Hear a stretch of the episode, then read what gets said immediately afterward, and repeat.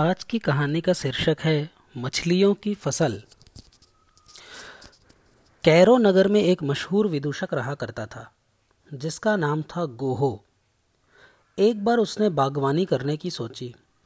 उसने अपने घर का सारा पिछवाड़ा खोदकर तरह तरह के फूलों के पौधे लगा लिए।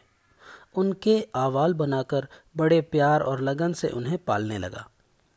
गोहो के मन में बागवानी के प्रति जो नई अभिरुचि पैदा हुई, उसे देख उसके कई मित्रों ने उसको किस्म किस्म की सलाहें दी। कुछ मित्रों ने यथासंभव मदद भी की।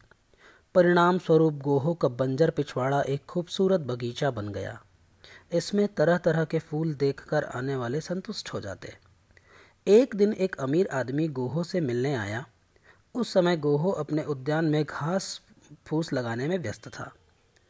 उस अमीर ने मजाकन गोहो से कहा, भाई, इधर तुम बहुत अच्छे माली हो गए हो, लेकिन यहाँ नए किस्म के पौधे न के बराबर हैं। गोहो ने कहा, देखिए, मुझे जो जो बीज मिलते हैं उन्हें मैं बो देता हूँ। अब नए पौधों के बीज न मिलें तो मैं भला क्या करूँ? आप देंगे मुझे कुछ नए बीज? अमीर ने ठाठ से कहा, तभी तो मैंने पूछा, नए बीज मैं दे सकता हूँ, पर मुझे संदेह है शायद तुम्हें उन्हें उगा न सको। गोहो ने अभिमान से कहा, आप संदेह न करें, मैं सब प्रकार के बीजों को उगा सकता हूँ। अमीर व्यक्ति ने आश्वासन दिया, तब तो कल सवेरे अपने नौकर के हाथ मैं बीज तुम्हारे पास भेज दूँगा। दूसरे ही दिन सुबह अमीर आदमी का नौकर एक पोटली लेकर आया और उसे गोहो के हाथ में रखकर बोला, हमारे मालिक ने ये बीज आपको देने के लिए कहा है। इन्हें बड़ी सावधानी से उगाने के लिए कहा है। नौकर ने और कहा, जब पौधे बढ़ने लगेंगे तो वे एक बार आकर उन्हें स्वयं देखना चाहेंगे। माली लोगों को अगर कोई नए बीज मिलते हैं तो उनमें से एक दाना मुँह में डालकर दांतों से उसे कुतर कर उसका स्वाद देखने की आदत होती है। गोहो ने भी ऐसा ही किया, और वह समझ गया कि अमीर आदमी ने उसके साथ दगाबाजी की है। अमीर ने जो पोटली भेजी थी, वे बीज ना थे, बल्कि मछली के सुखाए गए अंडे थे। गोहो का मज़ाक उड़ाने के लिए अमीर ने उन्हें बोने के लिए भेजा था। गोहो ने मन ही मन निश्चय किया कि अमीर व्यक्ति को यथा समय अच्छा खासा पाठ पढ़ाएगा। इसी तरह दो हफ़्ते बीत गए। एक दिन बाज़ार में गोहो को अमीर आदमी दिखाई दिया। देखते ही अमीर ने पूछा, कहो भाई, तुम्हारे गुलाब खूब खिल रहे हैं ना? गोहो ने जवाब दिया, आपकी कृपा से इस बार इतने फूल लगे हैं कि पत्ते तक दिखाई नहीं देते। और हाँ मैं तो भूल ही गया। मैंने जो बीज भेजे थे ना, उन्हें भो दिया ना तुमने? अमीर ने मुस्कुराते हुए पूछा। तब गोहो ने जवाब दिया हाँ हाँ मैंने तो उसी दिन उन्हें बो दिया था। अमीर आदमी अंदर ही अंदर अपनी हँसी को रोकते हुए बोला, शायद उनमें अंकुर नहीं फूटा होगा। मेरे दामाद ने भी कहा था कि उन्हें उगाना साधारण माली के बस की बात नहीं है? तब गोहो ने कहा, मैं साधारण माली थोड़े ही हूँ। उचित प्रकार का अगर क्यारी बना दें, आवश्यक खाद डालकर बीज बो दें और सावधानी से उनकी रक्षा करें तो सब प्रकार के बीजों में अंकुर निकल ही आने चाहिए। आपने जो बीज भेजे थे, उनमें अभी अभी अंकुर फुट रहे हैं। उन्हें न लगे दीठ, इसलिए मैंने उन्हें धूप भी दिखाया है। और उनके ऊपर उपले भी ढक दिए हैं।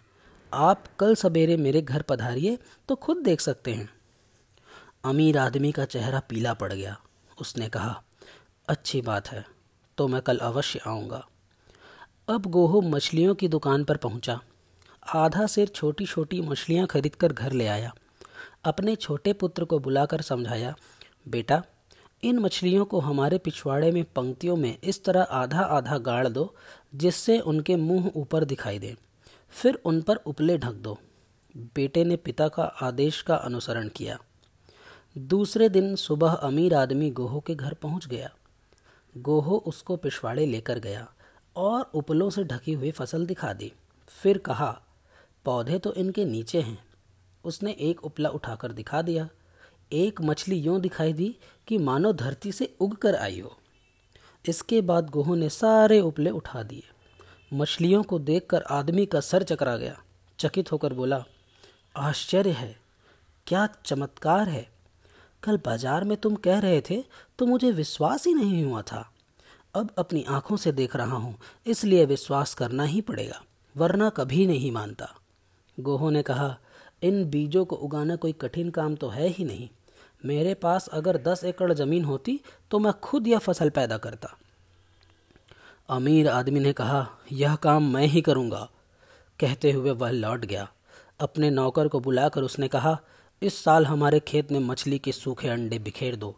अब तक मैं मानता था कि सूखे अंडे बीज नहीं बन सकते। अब तो प्रत्यक्ष प्रयोग कर लिया है। अंडे ज़रूर रुकेंगे उसने नौकर को आदेश दे दिया। यह समाचार सारे गाँव में फैल गया।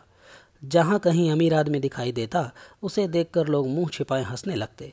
थोड़े ही दिनों में अमीर को भी असली बात का पता चल गया। वह भली भांति समझ गया। वह गोहो का मज़ाक उड़ाने तो चला, बदले में उसे ही मुँह की खानी पड़ी। धन्यवाद।